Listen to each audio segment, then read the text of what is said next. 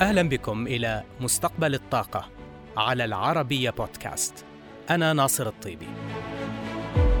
نسعى في هذا البرنامج إلى المساهمة في الحوار الدائر حول عملية التحول في مجال الطاقة عالميا نحو مستقبل خال من الانبعاثات يضمن أمن المناخ وأمن الطاقة.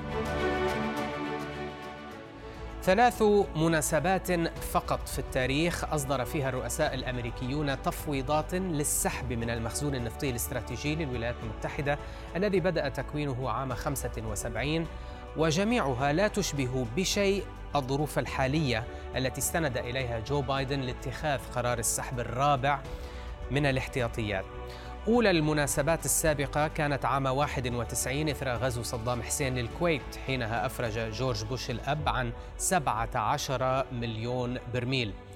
والثانية بعد إعصار كاترينا المدمر في خليج المكسيك عام 2005 وحينها أفرج بوش الإبن عن 11 مليون برميل. والثالثة عام 2011 إثر اندلاع الحرب في ليبيا وتوقف صادراتها. وحينها أفرج باراك أوباما عن 30 مليون برميل ضمن جهد مشترك نسقته وكالة الطاقة الدولية. والآن يأتي قرار بايدن بسحب 50 مليون برميل. طبعا هذه القرارات لا تشمل عمليات التبادل وأكبرها حين قرر بيل كلينتون عام 2000 السماح بإعارة 30 مليون برميل من المخزونات الاستراتيجية لتهدئة أسعار النفط. المشترك بين هذه الأحداث أنها ينطبق عليها وصف الأحداث الطارئة التي يحددها قانون سياسة الطاقة والحفاظ عليها الصادر عام 75 EPCA والذي يحصر استخدام الاحتياطي الاستراتيجي بحالة الانقطاع الحاد لإمدادات الطاقة. تقرير وكالة الطاقة الدولية الأخير يؤكد ارتفاع إمدادات النفط العالمية بمليون وأربعمائة ألف برميل يوميا في شهر أكتوبر مقارنة بالشهر الذي سبقه. ويتوقع ارتفاعا إضافيا بمليون ونصف المليون برميل يوميا على مدى شهري نوفمبر وديسمبر هذا قبل السحب الاستراتيجي الأخير. وبالتالي من الصعب على إدارة بايدن أن تثبت وجود حالة انقطاع حاد لإمدادات الطاقة حالياً. مع ذلك يصر بايدن ليس فقط على السحب من المخزونات الاستراتيجية الأمريكية وإنما يقود جهدا دوليا لإقناع الدول الكبرى المستهلكة مثل الصين واليابان وكوريا الجنوبية لسحب منسق من المخزونات الاستراتيجية. والذريعة هي أن أوبك بلس لا تضخ ما يكفي من الإمدادات. والمقصود ضمنا أنها لا تضخ ما يكفي لخفض أسعار النفط وليس لتلبية الطلب. بذلك تتحول المخزونات الاستراتيجية من أداة لضمان أمن الإمدادات إلى أداة للتدخل في السوق والتأثير على الأسعار وهي نفس التهمة التي توجهها واشنطن لمنظمة أوبك بين حين وآخر إذ تتهمها بأنها كارتل يتحكم بالأسعار. السؤال الآن هل يمكن استخدام المخزونات الاستراتيجية للتحكم بالأسعار؟ دراسة بحثية نشرها بنك الاحتياطي الفيدرالي في دالاس عام 2019 تشير إلى أن بيع كل مليون وثمانمائة ألف برميل من المخزونات الاستراتيجية قد يؤدي إلى خفض الأسعار الحقيقية للنفط بما يتراوح بين 0% و 3% خلال ربع واحد من السنة أي ثلاثة أشهر من الجدير بالذكر هنا أن الرئيس الأمريكي السابق دونالد ترامب كان لديه خطة لخفض المخزونات الاستراتيجية الأمريكية إلى النصف على مدى عشر سنوات. ليس بهدف خفض أسعار النفط ولكن لجمع 16 مليار و600 مليون دولار للميزانية كإيرادات. الدراسة التي نشرها الاحتياطي الفيدرالي في دالاس تشير إلى أن تنفيذ اقتراح ترامب لم يكن ليخفض أسعار الغازولين أو البنزين في الولايات المتحدة سوى بثلاثة عشر سنتا للجالون قرار بايدن وبالرغم من أنه ليس أول قرار من نوعه في تاريخ الإدارات الأمريكية إلا أنه يحمل علامات فارقة من زوايا عدة. أولها بأنه يستهدف خفض الأسعار وليس معالجة أي شح أو اضطراب في الإمدادات. ثانيا توجه الولايات المتحدة إلى عدد من كبرى الدول المستهلكة للنفط مباشرة من دون التنسيق من خلال وكالة الطاقة الدولية.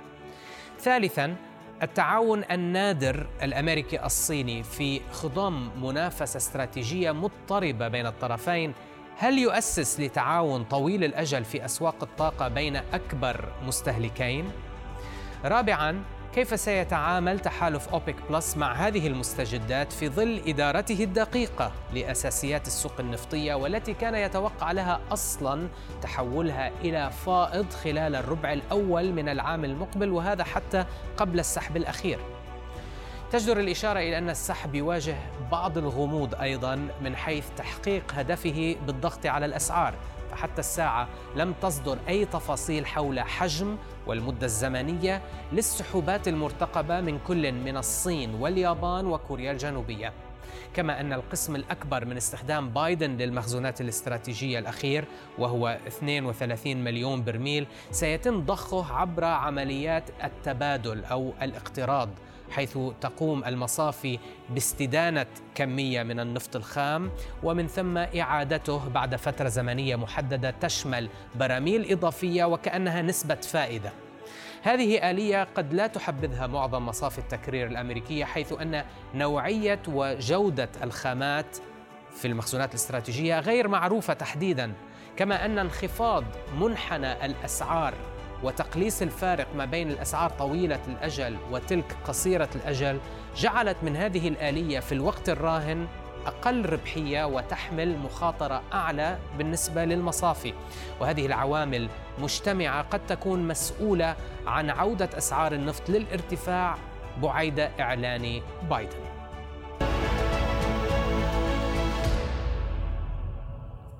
بيكر هيوز واحدة من أكبر شركات خدمات النفط العالمية وشأنها شأن الكثير من شركات القطاع وضعت هدفا محددا للوصول إلى صافي صفر انبعاثات بحلول عام 2050 حول استراتيجية التحول كانت لنا مقابلة خاصة مع رئيس مجلس الإدارة والرئيس التنفيذي في بيكر هيوز السيد لورينزو سيمونيلي وسألته بداية عن خريطة طريق الشركة نحو الحياد الكربوني. You know, Baker Hughes as an energy technology company launched its net zero in 2019. بيكر هيوز هي شركة طاقة تكنولوجية وقد قمنا عام 2019 بإطلاق خطتنا للوصول إلى صافي صفر. وقد اعتمدنا في هذه الخطة على ثلاثة محاور رئيسية. أولا فيما يخص انبعاثات النطاقين الأول والثاني قمنا بمحاولة الإجابة على تساؤلاتنا حول كيفية تغيير عملياتنا الداخلية. وكيفية عملنا مع موردين لخفض كثافة الكربون في عملياتنا. لذا قمنا بالنظر في مرافق الإنتاج التابعة لنا فقمنا بتغيير الإضاءة كما قمنا بإطلاق استبيانات متعلقة بالطاقة من أجل استهداف انبعاثاتنا وخفضها. كما قمنا بالنظر في تحويل أسطولنا من السيارات إلى أسطول كهربائي هذا إلى جانب جهودنا لتحويل الرافعات الآلية من العمل على الديزل إلى العمل على خلايا الوقود. حيث قمنا بتطبيق تقنيات متعددة على نطاق واسع لخفض بصمة منتجاتنا وخدماتنا التي نقدمها. وعلى صعيد آخر نحاول أيضا تغيير مصدر طاقتنا التي نحصل عليها لتشغيل عملياتنا التصنيعية حيث قمنا بالتعاقد مع موردي الطاقات المتجددة لتوفير تلك الطاقة التي نحتاجها فحتى حينما يتعلق الأمر بتطوير منتجاتنا دائما نأخذ بعين الاعتبار انبعاثات ثاني أكسيد الكربون ونفكر بكيفية خفض كثافتها. وهذه مسيرة بدأناها منذ عام 2004 عندما كنا شركة تابعة ل GE والتي أطلقت حينها برنامج Ecomagination بالتالي هذه الرحلة هي مشوار بدأناه منذ زمن وبتنا نعرفه جيدا. واليوم نهم بالتعامل مع انبعاثات النطاق الثالث حيث أننا تعهدنا بالوصول بانبعاثات النطاق الأول والثاني إلى الصفر بحلول عام 2050 وقبل ذلك خفضها بنسبة 50% بحلول عام 2030 لذلك نحن ندرس البيئة التي تستخدم فيها منتجاتنا كما ندرس كيفية التعامل مع مختلف أصحاب المصلحة لخفض بصمتهم الكربونية أيضا. وهذا يتطلب منا النظر في التوربينات ووحدات ضواغط الهواء والمضخات الكهربائية شبه العائمة التي نصنعها خلال عملها في الحقول وهذا الأمر ما زلنا نعمل عليه إلى جانب عملائنا. لورينزو في آخر لقاء لنا قبل حوالي ستة أشهر كنت قد تحدثت بأنك تتوقع بأن عملائكم آه، سيبقون على إنفاق رأس مالي حذر خلال عام 2021 ودخولا في العام 2022 ولكن في آخر ستة أشهر أسعار النفط ارتفعت إلى حوالي 85 دولار للبرميل. فهل طابق ما حدث من إنفاق للعملاء بحسب توقعاتكم السابقة؟ So, uh, from a forecasting perspective, obviously, uh, it's always dangerous to forecast too far. من المعروف أن التنبؤ بعيد الأجل هو أمر عالي المخاطر ولكن توقعاتنا صحت ونحن نرى اليوم تحسنا في نشاط الخدمات النفطية والغازية ليس فقط في أمريكا الشمالية بل حتى في الأحواض ذات الكلف المنخفضة دوليا وهذا بالرغم من بعض التأجيل والتأخير الذي أصاب المشاريع جراء تداعيات الجائحة. ولكن بالنظر إلى عام 2022 فنحن ما زلنا نتوقع أن الطلب بنهاية العام القادم سيعود إلى مستويات عام 2019 وهذا ينطبق خاصة على منطقة الشرق الأوسط حيث أن زخم النشاط المرتقب جلي في توقعات وخطط شركات النفط الوطنية في المنطقة. أما شركات النفط الدولية ولا سيما تلك في أمريكا الشمالية فما زال الانضباط المالي سيد الموقف من حيث إعادة الأموال للمساهمين. ولكن بعض شركات النفط المستقلة قد بدأوا بالفعل في زيادة إنفاقهم الرأسمالي مع حلول العام الجديد. دعنا نتحدث عن اتفاق وشراكة قمتم بعقدها مع شركة شل في الهيدروجين وأيضا في تقنيات احتجاز الكربون حدثنا أكثر عن تفاصيل هذه الشراكة وكيف للشركتين أن يقدرا على خلق قيمة مضافة في هذه الأسواق الخضراء الجديدة التي تستهدفونها. نحن نؤمن بأن الوصول إلى صافي صفر يتطلب التعاون المشترك وما قمنا بالاتفاق عليه مع شركة شل هو شراكة حول أهداف صافي صفر وليس حول الهيدروجين فحسب بل تتسع الاتفاقية لتشمل تقنيات عديدة قادرة على خفض الانبعاثات وهي شراكة مربحة للطرفين حيث ستوفر لنا شل الطاقة الكهربائية الناتجة عن الطاقات المتجددة لاستعمالها في مرافقنا المختلفة. في المقابل سنعمل مع شل في إدارة انبعاثاتها وخفض بصمتها الكربونية، حيث سنستكشف كيف يمكننا العمل سويا على استخدام أوسع لتقنيات احتجاز الكربون وتخزينه. هذا إلى جانب استخدامات الهيدروجين فكما تعرف نحن نمتلك توربينات قادرة على أن تعمل 100% على غاز الهيدروجين بالتالي ننظر في عدد من الخيارات لتخفيض البصمة الكربونية للشل ومساعدتها في تحقيق هدفها بالوصول إلى صافي صفر.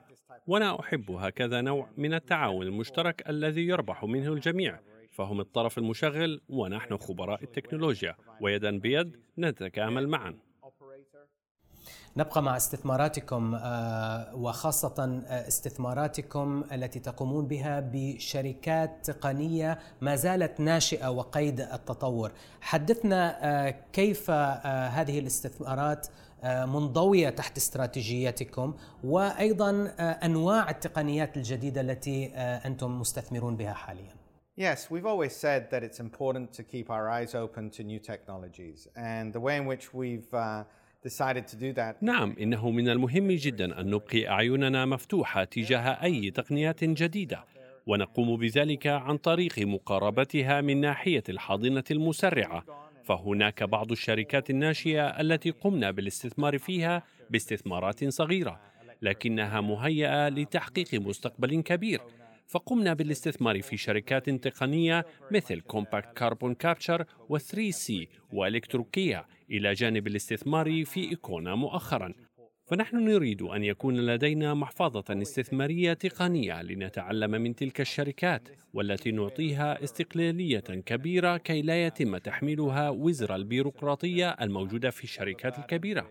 ونحن فخورين جدا بما حققنا على هذا الصعيد حتى الآن. أهلا بكم من جديد إلى مستقبل الطاقة. انبعاثات النطاق الثالث من أكبر التحديات التي تواجهها شركات النفط والغاز العالمية وهي بالتعريف الانبعاثات التي تنتج عن استخدام المستهلكين النهائيين للمنتجات. شركة اي ان اي الإيطالية تشكل انبعاثات النطاق الثالث 90% من انبعاثاتها، لكنها تخوض حاليا عملية تحول استراتيجي تشمل عملية فصل شركة خدمات الكهرباء والغاز بالتجزئة قابلت الرئيس التنفيذي ل ENI كلاوديو ديسكالزي وسألته عن كيفية مواجهة الشركة لتحدي خفض انبعاثات النطاق الثالث. لنتابع بما أجاب. We presented our uh, new strategy, uh, so our net zero. قدمنا استراتيجيتنا الجديدة وهي عبارة عن هدف لعام 2050 لا عن طموح. أضفنا أيضا أهدافا مرحلية. عام 2030 لانبعاثات النطاقين الأول والثاني في أنشطة المنبع وعام 2040 لانبعاثات النطاقين الأول والثاني في مجمل أنشطتنا الأخرى. بالنسبة للنطاق الثالث إنها جزء أساسي من منهجيتنا واستراتيجيتنا وقد بدأنا العمل من الآن عليها لنتمكن من الوصول إلى صافي صفر انبعاثات بحلول 2050 إحدى الخطوات المهمة أن نقوم بتزويد عملائنا بالكهرباء والغاز كمنتجات خضراء ولهذا السبب قررنا فصل وحدة العملاء. لدينا الكثير من العملاء أكثر من عشرة ملايين. هدفنا أن نصل إلى 15 مليونا بحلول 2030 وهذه طريقة جيدة للتعامل مع انبعاثات النطاق الثالث لأنك تبيع منتجات خالية من الكربون لعملائك. وسنقوم بالأمر نفسه في أنشطة النقل. سواء تعلق الأمر بالسيارات أو الطيران. وأيضا مع عملائنا الصناعيين مشروعنا اذا أن ننتج ونبيع المنتجات الخالية من الكربون. قد تكون خضراء أو زرقاء أو حيوية. وبذلك نحن نأخذ على عاتقنا مسؤولية انبعاثات النطاق الثالث. لأن من غير السهل أن تقوم بإنتاج منتجات كربونية ومن ثم تطلب من العملاء الاستثمار في خفض الانبعاثات. الطريقة الأفضل لمواجهة انبعاثات النطاق الثالث هي بيع منتجات خالية من الكربون. وهذا هو مشروعنا بالحديث عن المنتجات الخضراء آه، أنتم آه، تنوون أيضا التوجه بشكل أكبر نحو آه، الطاقات المتجددة والطاقات النظيفة وقمتم بالإعلان بأنكم تفكرون في القيام بتفكيك الشركة وتقسيمها آه، إلى عدة آه، أقسام. حدثنا أكثر حول هذه الاستراتيجية آه، وكيف يمكن تحقيقها. At the moment we have uh, two big uh, directions. There are two big في الوقت الحاضر لدينا خطان كبيران للأعمال. لدينا من جهة كل نشاط الغاز في المنبع ونشاط احتجاز الكربون وتخزينه والحفاظ على الغابات وكذلك أنشطة الطاقة المتطورة والتي تشمل الكيماويات ولدينا في الجهة الأخرى أنشطة التجزئة التي تشمل عملاء الكهرباء والغاز. إذا نشاط التجزئة سيتم فصله، وأحد الأسباب هو التعامل مع انبعاثات النطاق الثالث، ولهذا السبب نريد أن نضع الطاقة المتجددة في المجال الذي ننمو فيه مع عملائنا. السبب الآخر هو استخلاص القيمة من إني. هناك الكثير من القيمة. مضاعف الأرباح قبل الفوائد والاستهلاك والضرائب والإهلاك بتا يتراوح بين ثلاث وأربع مرات. بينما المضاعف في قطاع الطاقات المتجددة يصل إلى ما بين 23 و 24 ضعفا. وعوائدنا قبل الفوائد والضرائب والإهلاك تصل إلى مليار يورو.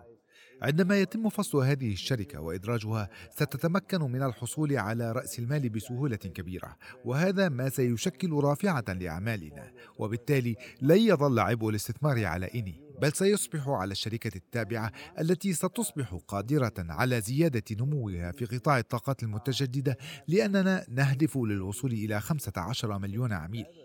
وما لا يقل عن 15 جيجا وات من الكهرباء الخضراء. إذا فصل شركة الطاقات المتجددة سيزيد مرونتها وقيمة أعمالها، وهي الآن مقيمة بقيمة أقل ضمن ENI. إضافة إلى أنه سيكون هناك تركيز أكبر على أنشطتها.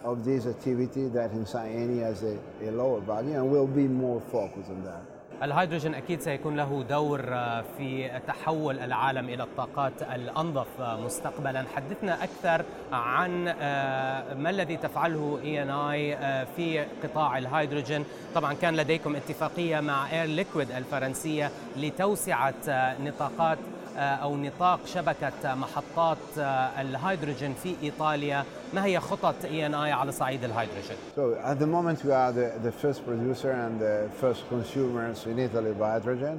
نحن أكبر المنتجين والمستهلكين للهيدروجين في إيطاليا أتحدث هنا عن الهيدروجين الرمادي الذي يستخرج من الميثان الخطوة الأولى هي تنظيفه واحتجاز ثاني أكسيد الكربون خلال عملية المعالجة لتحويله إلى هيدروجين أزرق وبإمكاننا إنتاج المزيد واستخدامه في قطاع النقل وهذا هو الاتفاق الذي وقعناه مع Air Liquide ولدينا أيضا مشروع في جنوب إيطاليا للهيدروجين الأخضر وقعنا اتفاقيات مع دول عدة مثل الجزائر ومصر لتطوير الهيدروجين الأخضر لأننا بحاجة إلى ألواح الطاقة الشمسية وطاقة الرياح بشكل واضح. لدينا مشروع في خليج ليفربول بالمملكة المتحدة مع كونسورتيوم يضم الصناعات التي تصعب معالجة انبعاثاتها.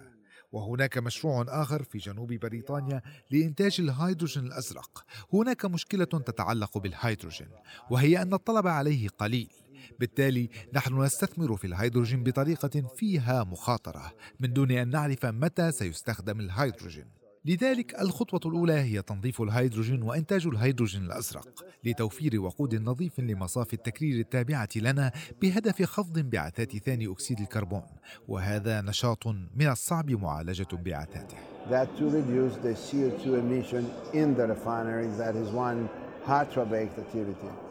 كلاوديو أريد أن أسألك عن رأيك ما الذي يحدث في أسواق الغاز العالمية منذ بداية هذه السنة؟ شهدنا ارتفاعات حادة في أسعار الغاز في آسيا وأيضا في أوروبا في الغاز. شهدنا أيضا اضطرابات وشح في الإمدادات. ما الذي يفسر ما يحدث الآن في سوق الغاز؟ وهل تتوقع أن يستمر مع دخولنا إلى العام الجديد؟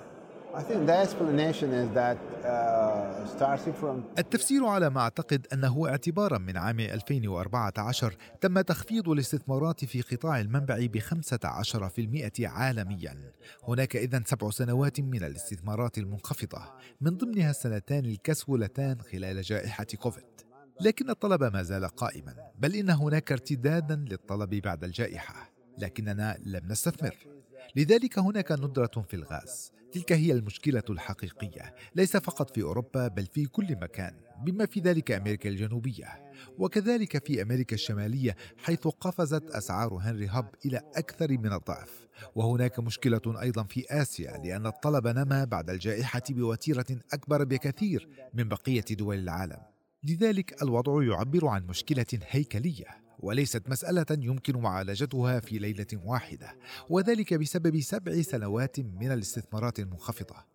أضف إلى ذلك أن الشركات مضطرة لتوزيع استثماراتها ما بين أعمالها التقليدية التي تحتاج إلى رفع الكفاءة واحتجاز المزيد من الكربون وفي الجانب الآخر تحتاج إلى الاستثمار في تحول الطاقة والاقتصاد الدائري ومصافي الوقود الحيوي والطاقات المتجددة. بالتالي هناك القليل من الاستثمارات المتاحة للهيدروكربون. ولذلك أعتقد أن المشكلة هيكلية. أنت تعرف أنه عندما تكون الأسعار مرتفعة جدا ينخفض الطلب. لكنني متفائل في شأن المستقبل لأنني واثق من أن الاستثمارات سترتفع في الغاز خصوصا لكن ليس بالتأكيد في النفط ولأن الغاز هو القطاع الطاقوي الوحيد الذي يتكامل في عملية التحول مع الطاقات المتجددة والوقود الحيوي لأنه غير ملوث لكنه في حال كانت أسعار الغاز مرتفعة للغاية ولم يتم توجيه الاستثمارات إلى هذا القطاع سنواجه خطر ارتفاع استخدام الفحم. وهذا ما يحصل بالفعل. فاستخدام الفحم لإنتاج الكهرباء يتزايد. في قمة المناخ كوب 26 تم التوصل إلى نتيجة مهمة وهي الحديث للمرة الأولى عن الفحم وتحديد الاتجاه. بعض الناس قد لا يكونون سعداء بذلك وأتفهم بعض الدول الأشد فقرا.